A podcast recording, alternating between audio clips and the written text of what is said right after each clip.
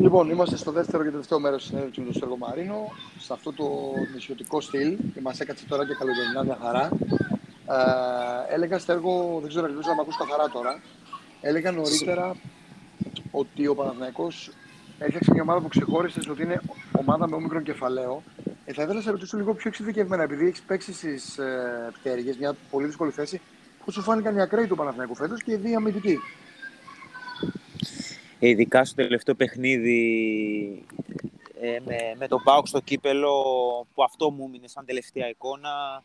Είδα πάρα πολύ καλούς αυτοματισμούς, ε, ειδικά οι δύο ακραίοι εξτρέμ του Παναθηναϊκού που, που κλείνανε πολύ όμορφα μέσα, έτσι, ανοίγοντας χώρο και για τον, και για τον Γιάννη τον Κότσιρα ε, και τον Χουανκάρ. Δηλαδή mm-hmm. παίζανε, παίζανε πολύ, πολύ ωραία στο μεσοδιάστημα και έτσι δημιουργούσαν πρόβλημα και στους αμυντικούς του ΠΑΟΚ. Και αυτό είναι ένα πολύ σημαντικό κομμάτι. Ειδικά όταν παίζεις, το λέω γιατί όταν σαν δεξί μπακ ε, δημιουργ... ε, ήταν πολύ εύκολο, ε, διευκόλυνε μάλλον ε, εμένα σαν, σαν μπακ να βγαίνω στην άκρη όταν ξέρω ότι ο, ο ακραίος αυτός που έχω μπροστά μου μπαίνει, συγκλίνει μέσα και... και έτσι δημιουργεί χώρο είτε ναι. για σέντρα, είτε να δημιουργήσεις μια υπεροχή. Και σε αυτό το κομμάτι ο Παναθηναϊκός παίρνει άριστα. Νομίζω γενικά οι γραμμές του πήγαν καλά φέτος. Βοήθησε πάρα πολύ στην επίθεση και ο Αϊτόρ με τον Παλάσιος, έκανε διαφορά. Αλλά ανέβηκε στο τελευταίο, στο τελευταίο στην ελεκτική ευθεία του προηγούμενου. Ο Κότσιρα πάρα πολύ. Ο Χουανκάρ ήταν σταθερότατος. Έχει και άλλους αμυντικούς ο Παναθηναϊκός. Οι παιδιά βοήθησαν. Έχει τον Βαγιανίδη, έχει τον Σάντσες, έχει τον Χατζηθεοδωρίδη. Αλλά νομίζω ότι αυτά τα παιδιά έκαναν τη διαφορά και κράτησαν σε υψηλό επίπεδο το Παναθηναϊκό. Δηλαδή τα άκρα του Παναθηναϊκού και η μεσαία του γραμμή. Αλλά ήταν ε, μια ομάδα που στα άκρα βασίστηκε πάρα πολύ, έτσι όπως παίζει ο Γιοβάνοβιτς με το τέσσερα τρία τρία. Ναι, συμφωνώ. Και στο, στο τελευταίο παιχνίδι για μένα δεν υστέρησε κανένας. Ήταν μια ομάδα που σε όλες τις γραμμές ήξερε τι ήθελε και αμυντικά και επιθετικά. Ήταν ε, και την κατοχή, ξέρει να διατηρήσει και να παίξει την κόντρα. Είναι μια ομάδα που. Αυτό που μπορεί να προσαρμοστεί ανά πάσα στιγμή μέσα στο γήπεδο, και αυτό είναι το, το μεγάλο πλεονέκτημα που, έχει, που είχε ο Παναθηναϊκός στο, στον τελικό, και θεωρώ ότι θα το, θα το κάνει ακόμα καλύτερο την επόμενη χρονιά. Ε, να σου κάνω μια τελευταία ερώτηση. Ε, επειδή έχεις παίξει στην Ευρώπη, επειδή ο Παναθηναϊκός έχει μπροστά το Ευρώπης, ε, το ελληνικό ποδόσφαιρο στο επίπεδο που βρίσκεται τώρα σε σχέση με το, με το Βέλγιο που αγωνίστηκε και πάση περιπτώσει στο εξωτερικό που εξαγωνιστεί με τον Παναθηναϊκό. Ε, Πιστεύεις ότι έχει μεκρίνει η ψαλίδα με τις ομάδες ψηλής εμβέλειας ή ακόμα έχουμε πάρα, πάρα πολύ δρόμο? Να συγκρίνω, αυτό που μπορώ να συγκρίνω με το Βέλγιο είναι ότι ποιοτικά το ελληνικό ποδόσφαιρο σαν, σαν μονάδες δεν υστερεί σε τίποτα με, με το Βέλγιο ή με αυτές τέλος πάντων τις χώρες. Εκεί που υστερεί είναι, πιστεύω, σαν προϊόν. Δηλαδή, αν... Αν οι ομάδες, παραδείγματος χάρη του Βελγίου, παίζουν δεκαπέντε είκοσι ανταγωνιστικές, έχουν είκοσι ανταγωνιστικές ομάδες, δεκαπέντε τέλος πάντων στο πρωτάθλημα, mm-hmm. η Ελλάδα δεν το έχει αυτό. Και εκεί πέρα είναι που οι ελληνικές ομάδες όταν πάνε στην Ευρώπη αντιμετωπίζουν αυτό το πρόβλημα, ότι υπάρχει έλλειψη ανταγωνισμού. Κατάλαβα, κατάλαβα. Ε, Στέργο, μου, σε ευχαριστώ πάρα πολύ για αυτή τη μήνυ συνέντευξη που κάναμε. Και εγώ ευχαριστώ. Γιατί είχα, είχα να σε ακούσω πάρα πολύ καιρό. Εύχομαι τα καλύτερα και γιατί όχι, μια μέρα εμείς θα δούμε και στον Παναθηναϊκό να επιστρέφεις. Νομίζω πάντα διατηρείς έτσι ένα δεσμό με το, με το σύλλογο, έτσι συναισθηματικό. Ε, έχεις φορές φανέλα και έχεις πάρει τίτλους με τον Παναθηναϊκό, όπως είπες. Και γιατί όχι, μια μέρα να μην επιστρέφεις στην ομάδα. Μαγάρι, όλα ανοιχτά είναι. Στη ζωή ποτέ δεν ξέρεις, δεν κλείνεις πόρτες. Οπότε εγώ να ευχηθώ τα καλύτερα. Και, και σε σένα στην εκπομπή σου, αλλά και, και, στο, και στο Παναθηναϊκό να μπει στο νέο, στο νέο στάδιο, στο νέο γήπεδο με μια, με μια πολύ καλή δυνατότητα. Τώρα οι πιο πολλοί ξέρουν το πρωτάθλημα, το ξέρουμε, γιατί όχι. Με μια, με μια μεγάλη διάκριση τέλος πάντων. Μακάρι, αμήν. Σε ευχαριστώ πάρα πολύ, να είστε καλά. Να είστε καλά κι εσείς. Φίλοι και φίλες του πάπα τελεία τζι άρ, καλησπέρα. Στο μικρόφωνο είναι ο Νίκος Μακιάκης. Σε μία ακόμη εκπομπή, ε, καλοκαιρινού τύπου τώρα. Ίσως ακούτε και στο, στο πάθος, ε, θάλασσα, αέρα. Θα εξηγήσω γιατί. Έχω τη χαρά, μετά από αρκετό καιρό, να φιλοξενώ και παλιό μου γνώριμα από το ρεπορτάζ και έναν ποδοσφαιριστή που προσωπικά μου άρεσε και εμένα πάρα πολύ και, και εκτιμώ ιδιαίτερα σαν παίχτη, με διεθνή καριέρα και φυσικά και ένα σημαντικότατο πέρασμα από τον Παναθηναϊκό. και να τον καλωσορίσω στην παρέα μας. Μιλάω για τον Στέργο Μαρίνο. Στέργο, τι κάνεις? Καλησπέρα. Καλησπέρα σας. Καλησπέρα σε όλους τους ακροατές.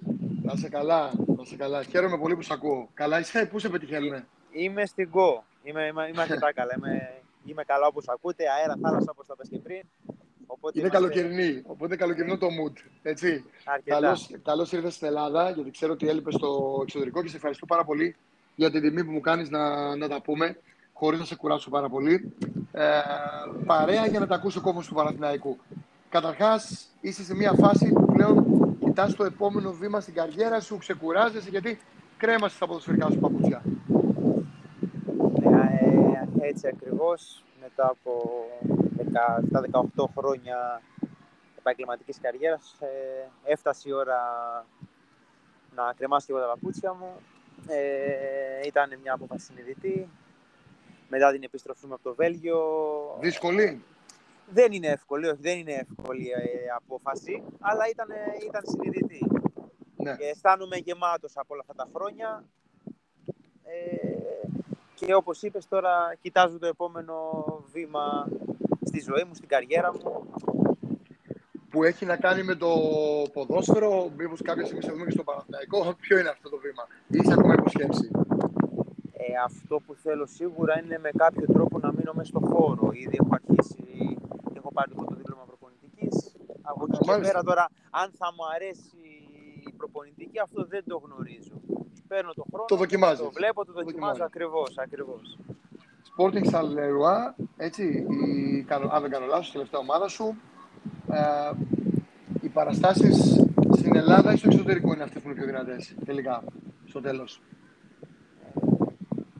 Στη Σαλερουά, Σαλερουά έμεινα οκτώ χρόνια, οπότε είναι μια ολόκληρη ζωή για μένα. Δηλαδή, είναι ναι. και περισσότερα χρόνια και, τα, και από τον Ατρόμητο και από τον Παναθηναϊκό.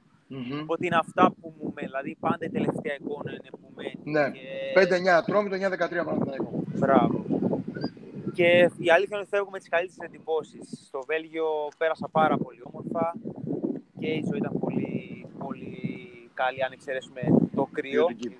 Ναι, αρκετά ποιοτική. Αλλά πιο πολύ αυτό που έζησε σαν ποδοσφαιριστής. Δεν θα το ξεχάσω. Τι είναι αυτό που σου έμεινε? Δηλαδή, το απόσταγμα αυτής της οκταετούς παρουσίας σου ποιο είναι? Κάποιος, κάποιος τίτλος, η ποιότητα? Όχι, τίτλο δεν είχαμε τη Sporting, αλλά θεωρώ ότι είναι οι συνθήκες. Οι συνθήκες ε, για, ένα, για ένα ποδοσφαιριστή, ναι, οι συνθήκες ναι. πραγματικά. Και καταλαβαίνω ότι το, το, το θέτεις και σε πλήρες κοντράζ με το ελληνικό πρωτάθλημα, έτσι που οι συνθήκες ακόμα παραμένουν λίγο περίεργες παρά το ότι πέρασαν τα χρόνια στο ελληνικό ποδόσφαιρο. Αλλά έχει και αυτό την δική του ιδιαιτερότητα και μορφιά, νομίζω. Από το πέρασμα στον Παναθηναϊκό, τι σου έχει μείνει το εννιά δεκατρία? Το πέρασμα του Παναθηναϊκού έζησα τις πιο. Έζησα αρκετά έντονες στιγμές και, και κέρδισα και τους τίτλους στην καριέρα μου που δεν τις έζησα με άλλη ομάδα. Όπως το, το ντάμπ τη χρονιά του, του δέκα, στιγμές mm-hmm. όπως ε, η πρόκριση μέσα στη Ρώμη. Ε, την τρελή αυτή πρόκριση με τον, με τον ε, Σισέ και τον Νίνι. Σισέ και τον Σωτήρη Νίνι, ναι. Τρομερή, τρομερή στιγμή και εγώ το περιέγραφα αυτό το μάτς. Το κύπελλο Ελλάδας, επίσης το δέκα. Αυτό, αυτό, αυτό λέω, είπα το double και ναι. φυσικά η επόμενη, η επόμενη χρονιά που αγωνιστήκαμε και στους ομίλους του Champions League. Που δεν αποκομίσαμε πάρα πολλά πράγματα, δεν ήταν απόλυτα επιτυχημένοι, απλά ήταν, ε, θεωρώ, πολύ έντονο αυτό το, το συναίσθημα να αγωνίζεις στο Champions League. Σε μια στιγμή που ο Παναθηναϊκός στην ουσία σου άνοιξε τον δρόμο, έτσι, για να πας στο εξωτερικό, η ποιότητά σου βέβαια και κατόπιν η παρουσία σου με τον Παναθηναϊκό, γιατί ε, μεγενθύνεται, να το πω έτσι, παρουσία ενός παίκτη μέσα και από μια μεγάλη ομάδα, για να τραβήξει τα βλέμματα από το εξωτερικό. Ε, τον, τον Παναθηναϊκό, το σημερινό, το, ή το τελευταίο ετών, αλλά και το σημερινό βασικά, έχεις προλάβει να τον παρακολουθήσεις καθόλου? Ρίχνεις μια ματιά, να το πω έτσι? Ναι, τα τελευταία παιχνίδια, ειδικά το τελευταίο διάστημα και από τα play-off και μετά, το, επειδή είχα τον χρόνο, το παρακολούθησα αρκετά και θα πω ότι έμεινα αρκετά εντυπωσιασμένος από τον τρόπο παιχνιδιού, από την υγεία που βγάζει η ομάδα μέσα στο γήπεδο, ότι ξέρει ο καθένας τι πρέπει να κάνει μέσα στον αγωνιστικό χώρο και αυτό που, που είδα εγώ είναι μια ομάδα η οποία ξέρει τι ζητάει. Ξέρεις ότι τα τελευταία χρόνια, ξεκάθαρα, ο Παναθηναϊκός έμεινε μακριά από την Ευρώπη, επιστρέφει στην Ευρώπη, επειδή έχει παίξει με τον Παναθηναϊκό, πόσο σημαντικό είναι για τον οργανισμό του Παναθηναϊκού και για έναν παίκτη που αγωνίζεται στον Παναθηναϊκό να έχει ευρωπαϊκή προοπτική. Είναι το, το πρώτο πράγμα που ζητάνε, πέρα από τον πρωταθλητισμό, πέρα από το πρωτάθλημα το ελληνικό. Είναι, θεωρώ, για τους περισσότερους ε, που περάσουν τον Παναθηναϊκό, θεωρούν δεδομένο ότι η ομάδα πρέπει να αγωνίζεται στα, στα ευρωπαϊκά πρωταθλήματα, στα ευρωπαϊκά συγγνώμη, ναι, πρωταθλήματα και κύπελα. Ε, ε, είναι μεγάλη στιγμή για τον Παναθηναϊκό ε, που επιστρέφει και θεωρώ ότι έχει βάλει τις βάσεις ώστε να φτιάξει μια ομάδα ώστε να, να πρωταγωνιστήσει και, και, στην, και στην Ευρώπη, γιατί όχι. Θα φύγουν αρκετά παιδιά, θα έρθουν και άλλα παιδιά. Έχει νομίζω αυτή η ομάδα σφραγίδα Γιοβάνοβιτς, δεν ξέρω αν συμφωνείς μαζί μου. Ναι, φυσικά συμφωνώ. Ε, θεωρώ ότι αυτή η ομάδα, η φετινή, μέσα σε, σε πολύ χρον, μικρό χρονικό διάστημα, ο προπονητής του Παναθηναϊκού Ιβάν Γιοβάνοβιτς κατάφερε να, να φτιάξει ένα σύνολο. Γιατί αυτό είναι η ομάδα του Παναθηναϊκού, είναι ένα σύνολο. Ε, η οποία, αν εξαιρέσουμε ε, τα παιχνίδια, ίσως εκεί το έχασε λίγο. Αλλιώς θα, θεωρώ ότι θα πήγαινε πολύ καλά ακόμα και στο πρωτάθλημα. Θα, θα ήταν πολύ πιο κοντά στον Ολυμπιακό τα παιχνίδια εκτός έδρας που έχασε αρκετούς πόντους. Ναι. Και ίσως και το πρώτο μισό που ήθελε να δέσει η ομάδα, να μάθει την ομάδα λίγο, να, να γίνει το σύνολο αυτό που είπες. Ακριβώς. Ε, οπότε, ορμόμενος από αυτό, στην επόμενη ερώτηση, επειδή κοίτα, ο Ολυμπιακός έχει ένα μεγάλο μπάτζετ, ο ΠΑΟΚ. Τα τελευταία χρόνια πρωταγωνιστούσε και πάρει πολλά κύπελα, έχει αυξήσει τον μπάτζετ του. Ακολουθεί η ΑΕΚ που μπαίνει στην Αγία Σοφιά. Ο Παναθηναϊκός θα μπει στο γήπεδο τα επόμενα χρόνια.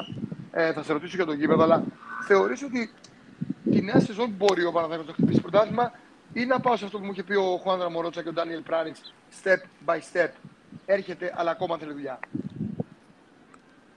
Όλα πρέπει να γίνονται βήμα με βήμα. Πρέπει η ομάδα να κρατάει το, το πύχη.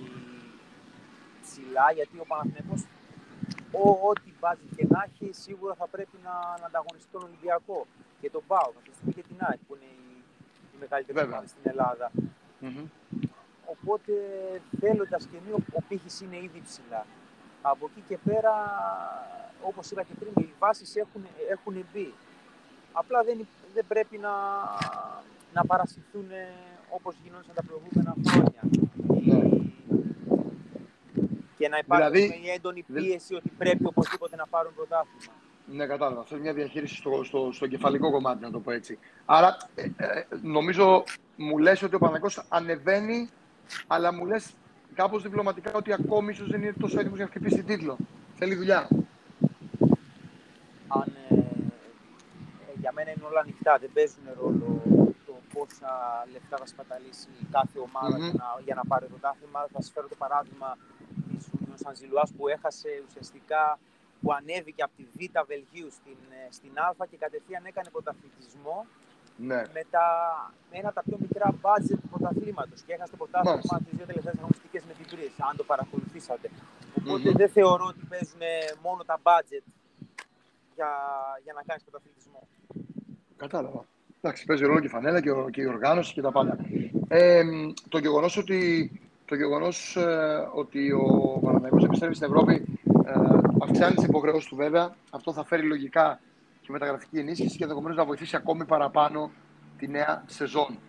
Ε, η προοπτική γήπεδο δίνει έτσι ένα άλλο αέρα στον Παναθηναϊκό, η προοπτική βοτανικός κατά τη γνώμη σου. Ναι, το ακούμε τόσα χρόνια, οπότε θεωρώ είναι πολύ μεγάλο κίνητρο και για τους παίχτες και για τον κόσμο, για όλους μέσα στον οργανισμό του Παναθηναϊκού αυτό το γήπεδο. Να, να φτιαχτεί, να έχει τη δική του καινούργια έδρα, ένα απεσύγχρονο γήπεδο το οποίο θα το, θα το ευχαριστεί όλος ο κόσμος και, και θα είναι ίσως και η αρχή που, που θέλει ο κόσμος του Παναθηναϊκού για, για τα μεγάλα πράγματα που, ναι. που επιθυμούν για την ομάδα. Μου είπες, μου είπες πριν γιατί, ότι αυτό που ξεχώρισε στην ομάδα του Γιοβάνου